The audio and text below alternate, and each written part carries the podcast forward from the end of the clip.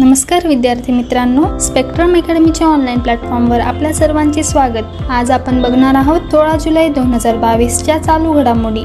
चला तर मग सुरू करूया आजची पहिली घडामोड. रशियाकडून S-400 मिसाईल्स डिफेन्स सिस्टीम खरेदी करण्याचा भारताचा मार्ग मोकळा झाला आहे. रशियाकडून S-400 क्षेपणास्त्र संरक्षण प्रणाली खरेदी करण्यासाठी भारत देशाला अमेरिकन निर्बंधांमधून सूट देण्यात आली आहे. अमेरिकी संसदेमध्ये CAATSA या कायद्यामध्ये बदल करण्यासाठीचे विधेयक आवाजी मताने मंजूर करण्यात आले. त्यानंतर रशियाकडून S-400 क्षेपणास्त्र संरक्षण प्रणाली खरेदी करण्याचा भारताचा मार्ग मोकळा झाला. चीनच्या आक्रमकतेला तोंड देण्यासाठी अमेरिका सरकारने हा निर्णय घेतला आहे. ऑक्टोबर 2018 साली भारताने रशियासोबत $5 बिलियन अमेरिकी डॉलरचा एक खरेदी करार केला होता. यामध्ये रशियाकडून भारताला 5 S-400 मिसाईल डिफेन्स सिस्टीम मिळणार होत्या. पुढील घडामोड. NIRFच्या यादीत राज्यातील 12 संस्थांचा समावेश. राष्ट्रीय संस्थात्मक क्रमवारी आराखड्यातील सर्वसाधारण यादीतील पहिल्या 100 उच्च शिक्षण संस्थांमध्ये राज्यातील 12 संस्थांनी स्थान मिळवले आहे. क्रमवारीमध्ये IIT मुंबई वगळता राज्यातील अन्य संस्थांच्या स्थानामध्ये गेल्या वर्षीच्या तुलनेत यंदा लक्षणीय चढउतार झाल्याचे दिसून येते. त्यात सावित्रीबाई फुले पुणे विद्यापीठाची घसरण झाली, तर मुंबई विद्यापीठाने मोठी झेप घेतली आहे. केंद्रीय शिक्षण मंत्री धर्मेंद्र प्रधान यांनी 2022 साठीची NIRF क्रमवारी शुक्रवारी जाहीर केली. संशोधन आणि व्यावसायिकता, अध्ययन आणि स्रोत, अध्यापन, प्रचार आणि सर्वसमावेशकता अशा निकषांवर देशभरात संस्थांचे मूल्यमापन करण्यात आले. IIT Madras, Bengaluru, Indian institute of science, IIT Mumbai, IIT Delhi, IIT Kanpur, IIT Kharagpur, IIT Roorkee, IIT Guwahati, दिल्लीची all India institute of medical sciences आणि जवाहरलाल नेहरू विद्यापीठ या संस्था देशातील पहिल्या 10 संस्थांमध्ये आहेत. राज्यातील शिक्षण संस्थांचा विचार केल्यास IIT मुंबईने गेल्या वर्षीप्रमाणेच यंदाही 3रे स्थान कायम राखले आहे, तर अन्य संस्थांच्या क्रमवारीत उलथापालथ झाली आहे. पुढील घडामोड. पंतप्रधान नरेंद्र मोदी पहिल्या व्हर्च्युअल I2U2 समिटमध्ये सहभागी झाले होते. I2U2 हा 4 देशांचा समूह आहे, जिथे I म्हणजे भारत आणि इस्रायल आणि U म्हणजे US आणि UAE. पंतप्रधान मोदींसोबत युनायटेड स्टेट्सचे अध्यक्ष जो इस्रायलचे पंतप्रधान यायर लॅपिड बायडन आणि UAEचे अध्यक्ष मोहम्मद बिन झायद अल नाह्यान हे सामील झाले होते. आभासी बैठकीचे मुख्य लक्ष अन्न सुरक्षा संकट आणि स्वच्छ ऊर्जा यावर होते. संयुक्त अरब अमिरातीने दक्षिण आशिया आणि मध्य पूर्वेतील अन्न असुरक्षिततेचा सामना करण्यासाठी भारतभर एकात्मिक फूड पार्कची मालिका विकसित करण्यासाठी $2 अब्ज गुंतवणुकीची घोषणा केली. 18 ऑक्टोबर 2021 रोजी झालेल्या 4 देशांच्या परराष्ट्र मंत्र्यांच्या बैठकीत या I2U2 गटाची संकल्पना मांडण्यात आली. I2U2 आव्हानांचा सामना करण्यासाठी देश, सरकार आणि खाजगी क्षेत्र एकत्र आणेल. इस्रायल, युनायटेड स्टेट्स आणि संयुक्त अरब अमिराती यांच्या सहकार्याने बांधल्या जाणाऱ्या देशभरातील फूड पार्कसाठी भारत योग्य जमीन देईल. I2U2 समूहाने असेही घोषित केले की ते गुजरातमध्ये 300 मेगावॅट पवन आणि सौर क्षमतेच्या हायब्रिड अक्षय ऊर्जा प्रकल्पाला समर्थन देईल. हा प्रकल्प 2030 पर्यंत 500 गिगावॅट नॉन जीवाश्म इंधन क्षमतेच्या भारताच्या शोधातील आणखी एक पाऊल असेल अशी अपेक्षा आहे. पुढील घडामोड. आधार चेहरा प्रमाणीकरण करण्यासाठी UIDAIने Aadhaar Face RD mobile app launch केले. युनिक आयडेंटिफिकेशन ऑथॉरिटी ऑफ इंडियाने आधार Face RD नावाने नवीन मोबाईल ॲपद्वारे चेहरा प्रमाणीकरण वैशिष्ट्य सुरू केले आहे. प्रमाणीकरणासाठी आधार कार्ड धारकांना यापुढे बुबुळ आणि फिंगरप्रिंट स्कॅनसाठी नाव नोंदणी केंद्राला प्रत्यक्ष भेट देण्याची गरज नाही. UIDAIने आधार धारकाची ओळख पुष्टी करण्यासाठी फेस ऑथेंटिकेशनचा वापर सुरू केला आहे. एकदा तुमचे चेहऱ्याचे प्रमाणीकरण यशस्वी झाले की ते तुमची ओळख सत्यापित करते. रहिवासी आता UIDAI RD ॲप डाउनलोड करून आधार फेस ऑथेंटिकेशन वैशिष्ट्य वापरत आहेत, ज्याचा उपयोग जीवन प्रमाण, PDS, शिष्यवृत्ती योजना कोविन आणि शेतकरी कल्याण योजनांसारख्या विविध आधार प्रमाणीकरण ॲप्ससाठी केला जाऊ शकतो. पुढील घडामोड, दिया मिर्झा आणि अफरोज शाह यांना महाराष्ट्र सरकारने मदर तेरेसा स्मृती पुरस्कार प्रदान केला. संयुक्त राष्ट्र पर्यावरण कार्यक्रमच्या राष्ट्रीय सद्भावना दूत सुश्री दिया मिर्झा आणि पर्यावरण कार्यकर्ते श्री अफरोज शाह यांना सामाजिक न्यायासाठी प्रतिष्ठित मदर तेरेसा मेमोरियल पुरस्कार 2021 ने सन्मानित करण्यात आले. हा पुरस्कार महाराष्ट्राचे राज्यपाल माननीय भगतसिंग कोश्यारी राजभवन मुंबई येथे पर्यावरणीय शाश्वतेतील प्रशंसनीय आणि उल्लेखनीय कामगिरीबद्दल दोघांनाही पुरस्कार देण्यात आला. दिया मिर्झा यांना भारतातील UNEP भारताच्या सदिच्छा दूत म्हणून भारतभरातील प्रमुख पर्यावरणीय मोहिमांमध्ये त्यांच्या आश्चर्यकारक आणि उल्लेखनीय प्रयत्नांसाठी पुरस्कार देण्यात आला. अफरोज शाह यांना भारतातील जगातील सर्वात मोठ्या समुद्रकिनारा स्वच्छतेच्या चळवळींपैकी एकाचे नेतृत्व करण्यासाठी त्यांच्या निर्दोष आणि महत्त्वपूर्ण प्रयत्नांसाठी पुरस्कार देण्यात आला, ज्याने जगभरातील लोकांना प्रेरणा दिली. धन्यवाद विद्यार्थी मित्रांनो.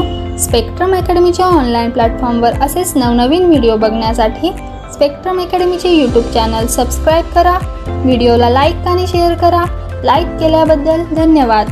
नमस्कार प्यारे दोस्तों, कैसे हैं आप? आप सुन रहे रेडियो एमपीएससी गुरु पर आज का हमारा कार्यक्रम है daily current affairs update Hindi भाषा का यह कार्यक्रम, और मैं आरजे उद्धव आप सभी का आज के डेली करंट अफेयर्स हिंदी भाषा के इस कार्यक्रम में तहे दिल से स्वागत करता हूं.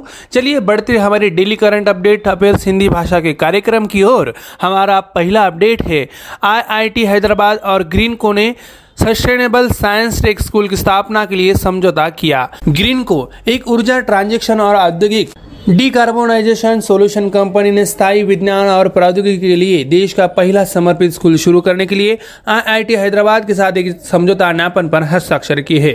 Greenko school of sustainable science and technology सतत विकास क्षेत्र में अनुसंधान, शिक्षा और कौशल में अंतराल को पाटने में मदद करेगा. स्कूल जलवायु परिवर्तन शमन में अध्ययन, कृत्रिम बुद्धिमत्ता और अंतरिक्ष प्रौद्योगिकी, ऊर्जा ट्रांजेक्शन और औद्योगिक परिवर्तन को बढ़ावा देगा. बढ़ते हैं अगली अपडेट की ओर. ये अपडेट है समझौता के बारे में. IGSS वेंचर्स और तमिलनाडु सरकार ने सेमीकंडक्टर पार्क स्थापित करने के लिए समझौता ज्ञापन पर हस्ताक्षर किए. सेमीकंडक्टर उद्योग की प्रमुख वैश्विक कंपनी IGSS वेंचर्स ने सेमीकंडक्टर पार्क की स्थापना के लिए तमिलनाडु सरकार के साथ एक समझौते ज्ञापन पर हस्ताक्षर किए. चेन्नई में मुख्यमंत्री M.K. स्टालिन की उपस्थिति में इस पर हस्ताक्षर किए गए. 5 साल में 25,600 करोड़ रुपए की निवेश प्रतिबद्धता के साथ 300 एकड़ भूमि में औद्योगिक पार्क स्थापित किया जाएगा. फर्म ने कहा है कि वह केंद्र के इंडिया सेमीकंडक्टर मिशन के तहत सेमीकंडक्टर फैब्रिकेशन यूनिट स्थापन करने की योजना बना रही है.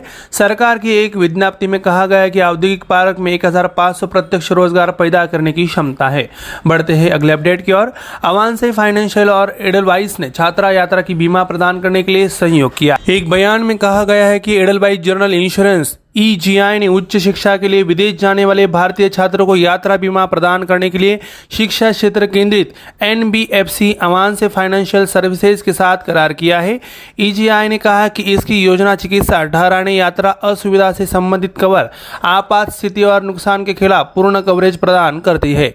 EGI के कार्यकारी निदेशक और CEO शैनाई घोष ने कहा कि अवांसे फाइनेंशियल सर्विसेज के साथ साझेदारी छात्रों को पढ़ाई और विदेशों में रहने से उत्पन्न होने वाले वित्तीय तनाव के बारे में चिंता के बिना विदेशों में विश्वविद्यालयों में अध्ययन करने की अपनी आकांक्षा को साकार करने के लिए सशक्त बनाएगी. बढ़ते हैं अगली अपडेट की ओर. PM मोदी ने गांधीनगर में डिजिटल इंडिया सप्ताह 2022 का उद्घाटन किया. भारत के प्रधानमंत्री श्री नरेंद्र मोदी ने गुजरात के गांधीनगर में महात्मा मंदिर में डिजिटल इंडिया सप्ताह 2022 का उद्घाटन किया. डिजिटल इंडिया सप्ताह का एक अभिन्न हिस्सा भव्य एक्सपो डिजिटल मेला है, जिसमें ईज ऑफ लिविंग की सुविधा के लिए डिजिटल इंडिया समाधान को प्रदर्शित करने वाले 200 से अधिक स्टॉल है.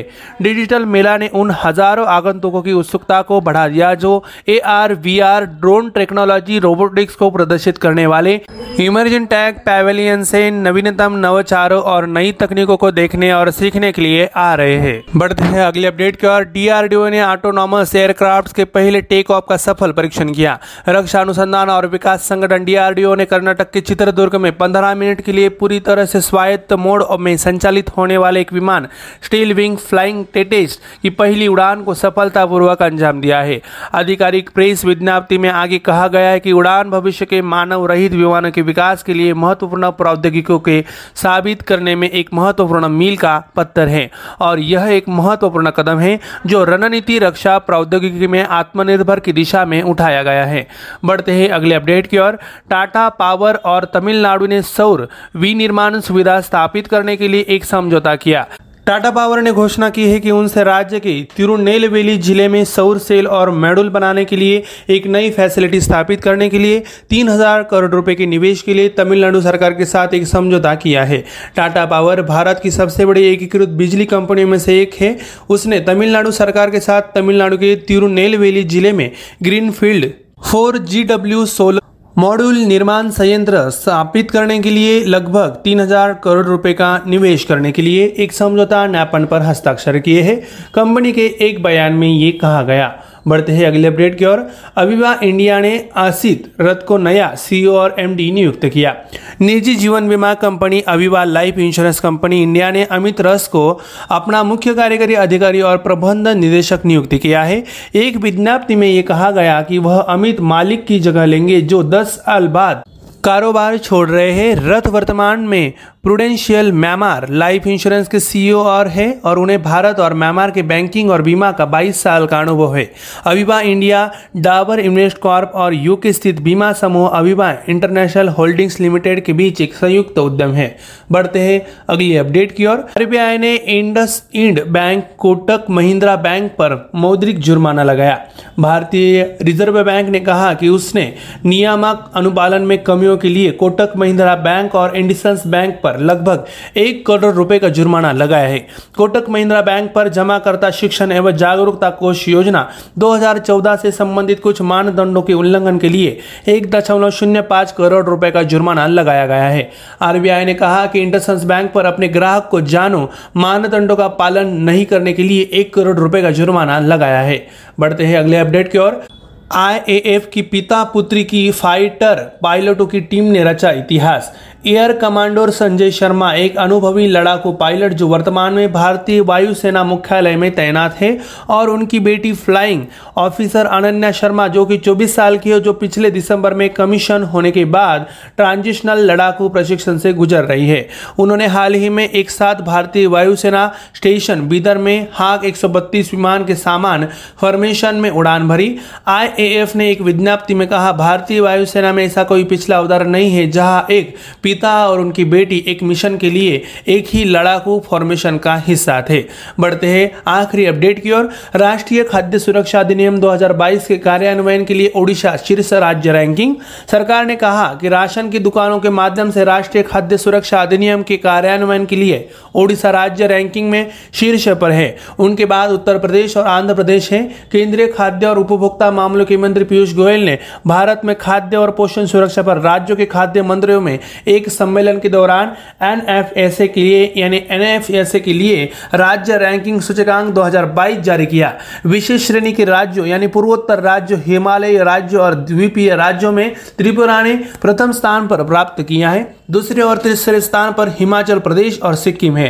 तो हमारे प्यारे दोस्तों हमारा daily current update affairs Hindi भाषा का यह कार्यक्रम यहीं पे समाप्त होता है। मैं आरजे उद्धव आप सभी से लेता हूँ इजाजत। तब तक के लिए ऐसे ही सुनते रहिए, हमारे साथ बने रहिए और सुनते रहिए रेडियो MPSC गुरु। अधिक जानकारी के लिए हमारा यूट्यूब का स्पेक्ट्रम एकेडमी नाम का चैनल भी है, सब्सक्राइब करना ना भूले, बेल आइकन को प्रेस करें।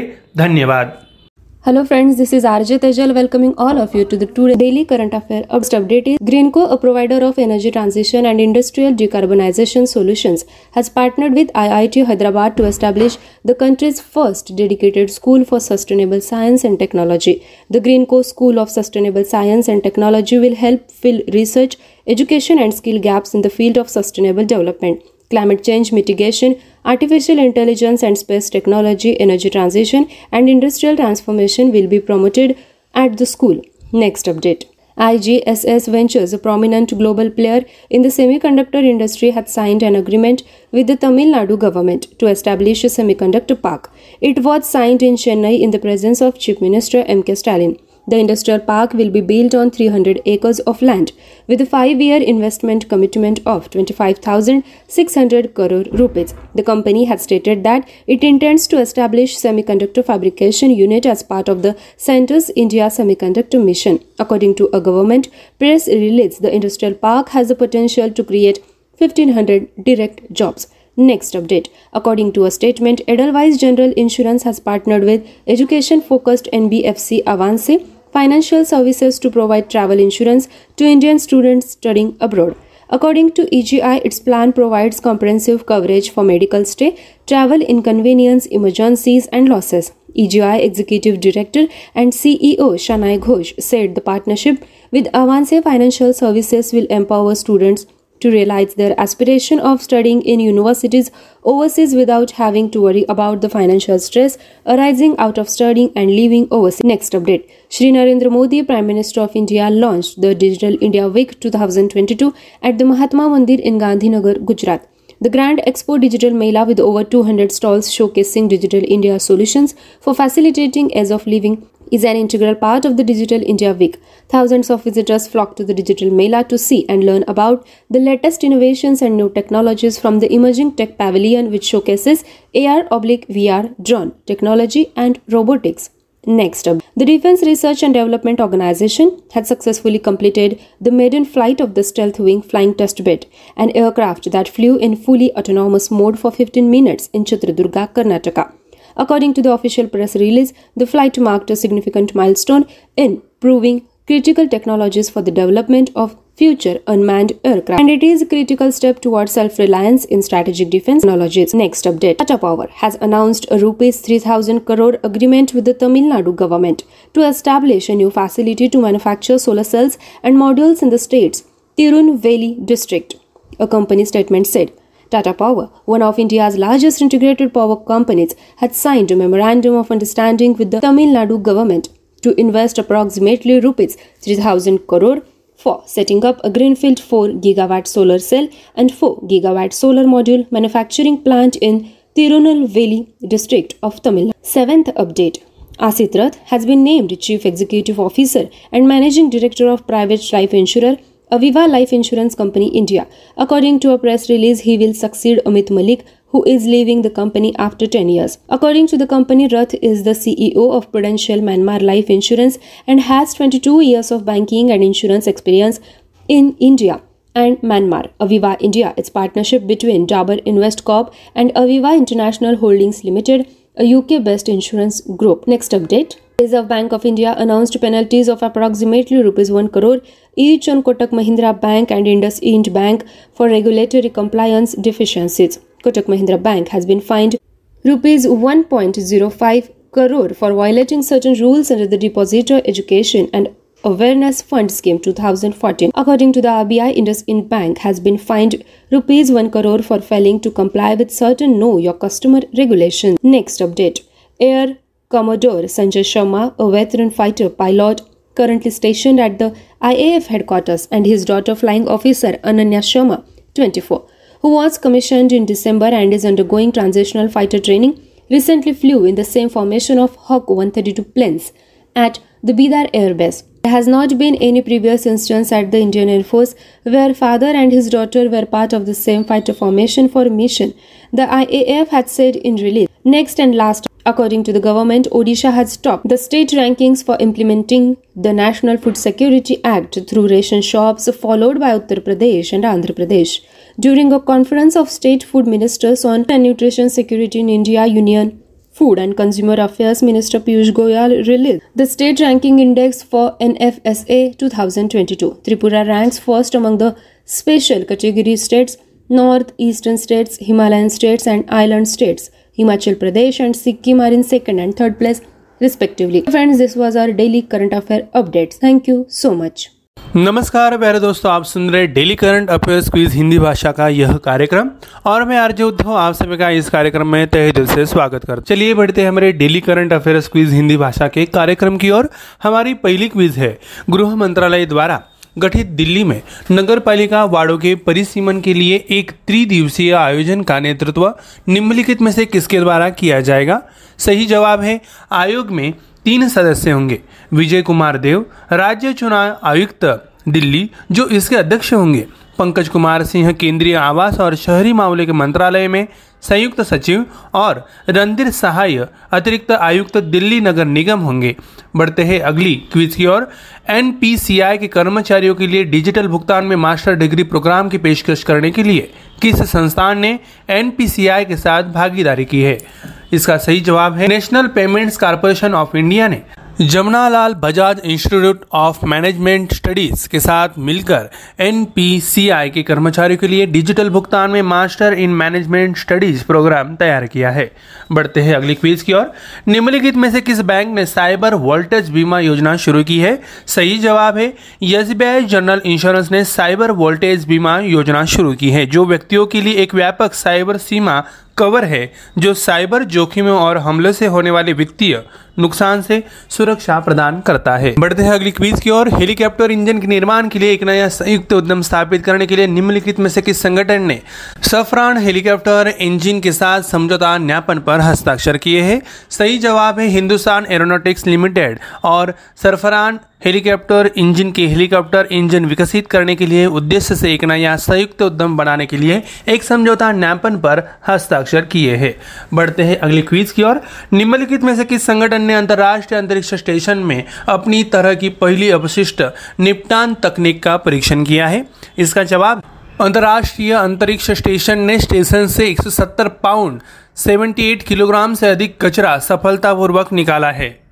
NASA यानी नासा के जॉनसन स्पेस सेंटर ने एक विशेष बैग विकसित किया है जो अंतरिक्ष स्टेशन के सभी कचरे को एकत्रित रख सकता है। बढ़ते हैं अगले अपडेट क्विज की ओर। निम्नलिखित में से किसने 2022 ऑस्ट्रियन ग्रैंड प्रिक्स का खिताब जीता है? फेरारी ड्राइवर चार्ल्स लेक्लर ने मैक्स वेरस्टैपेन और लुइस हैमिल्टन को पछाड़कर ऑस्ट्रियन ग्रैंड प्रिक्स जीता है। बढ़ते हैं अगली पेज की ओर। हाल ही में बृजेंद्र कुमार सिंघल का निधन हो गया है। उन्हें किस नाम से जाना जाता था? सही जवाब है विदेश संचार निगम लिमिटेड के पूर्व अध्यक्ष बृजेंद्र कुमार सिंघल, जिन्हें भारत में इंटरनेट का जनक कहा जाता था, हाल ही में उनका निधन हो गया है। वह 82 वर्ष के थे। बढ़ते हैं अगले अपडेट की ओर। निम्नलिखित में से किस केंद्रीय मंत्री द्वारा एक नई पुस्तक स्वाधीनता संग्राम ना सुरवीरों का विमोचन किया गया था? सही जवाब है केंद्रीय विदेश और संस्कृति राज्य मंत्री मीनाक्षी लेखी ने स्वतंत्रता सेनानियों के योगदान की स्मृति में गुजराती में एक पुस्तक स्वाधीनता संग्राम ना सुरवीरों लॉन्च की है। बढ़ते हैं अगली अपडेट क्विज की ओर। विश्व जनसंख्या दिवस कब मनाया गया? जवाब है विश्व संख्या दिवस हर साल 11 जुलाई को वैश्विक आबादी से संबंधित मुद्दे के बारे में जागरूकता बढ़ाने के लिए मनाया जाता है। बढ़ते हैं आखिरी क्विज की ओर। प्रधानमंत्री नरेंद्र मोदी ने निम्नलिखित में से किस शहर में अक्षय पात्र फाउंडेशन का नया मिड डे मील किचन का उद्घाटन किया है? जवाब है प्रधानमंत्री नरेंद्र मोदी ने उत्तर प्रदेश के वाराणसी में अक्षय पात्र फाउंडेशन का नया मिड डे मील किचन का उद्घाटन किया है। तो प्यारे दोस्तों, हमारा daily current affairs quiz Hindi भाषा का यह कार्यक्रम यहीं पे समाप्त होता है। मैं आरजे उद्धव आप सभी से लेता हूँ इजाजत। तब तक के लिए ऐसे ही बने रहिए और सुनते रहिए radio MPSC Guru.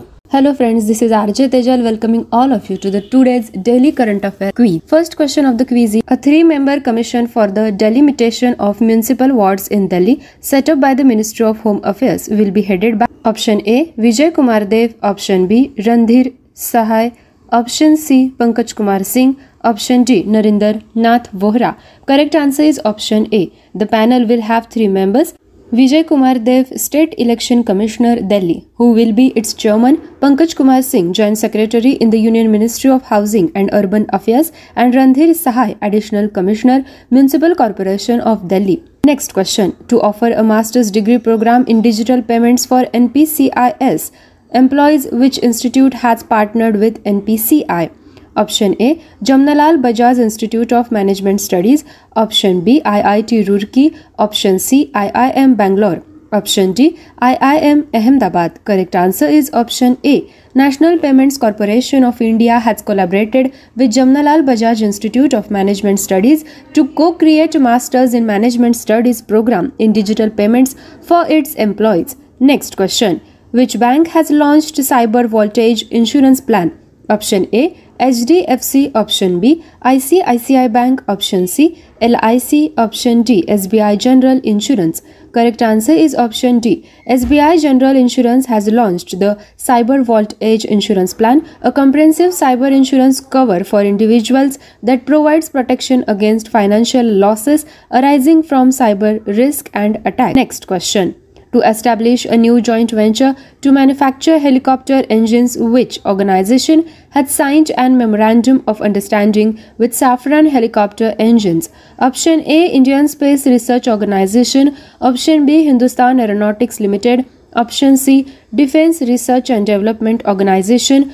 Option D, Bharat Electronics. Correct answer is option B. Hindustan Aeronautics Limited and Safran Helicopter Engines has signed a memorandum of understanding to create a new joint venture intended to develop helicopter engines. Next question. Which organization has tested a first of its kind waste disposal technology in International Space Station? Option A, ESA. Option B, ISRO. Option C, JAXA. Option D, NASA. Correct answer is option D. The International Space Station had successfully ejected over 170 pounds of garbage, that is 78 kgs from station. NASA's Johnson Space Center developed a special bag that can hold all of the space station's garbage. Next question.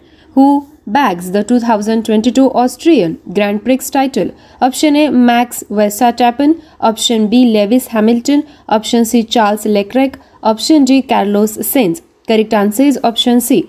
Ferrari driver Charles Leclerc has won the Austrian Grand Prix ahead of Max Verstappen and Lewis Hamilton. Seventh question. Brijendra Kumar Singhal has passed away recently. What was he known as?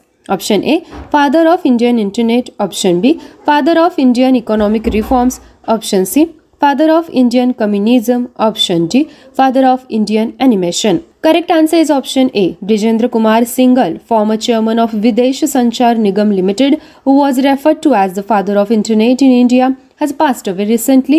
He was 82. Eighth question. A new book titled Swadhinata Sangram Na Sarviro was launched by which union minister?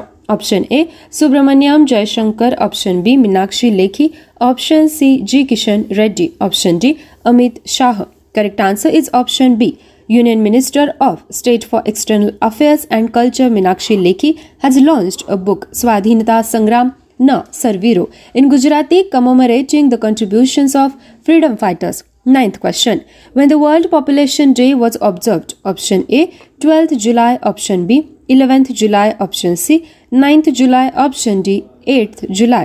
Correct answer is option B. World Population Day is observed every year on July 11 to raise awareness about issues concerning the global population. 10th and last question is, in which city Prime Minister Narendra Modi has inaugurated the Akshaya Patra Foundation's new midday meal kitchen? Option A, Agra. Option B, Delhi. Option C, Kolkata. Option D, Varanasi. Correct answer is option D. Prime Minister Narendra Modi has inaugurated the Akshaya Patra Foundation's new midday meal kitchen in Varanasi, Uttar Pradesh. Dear friends, this was our daily current affairs quiz. For more such quizzes, do stay tuned to us. Thank you so much.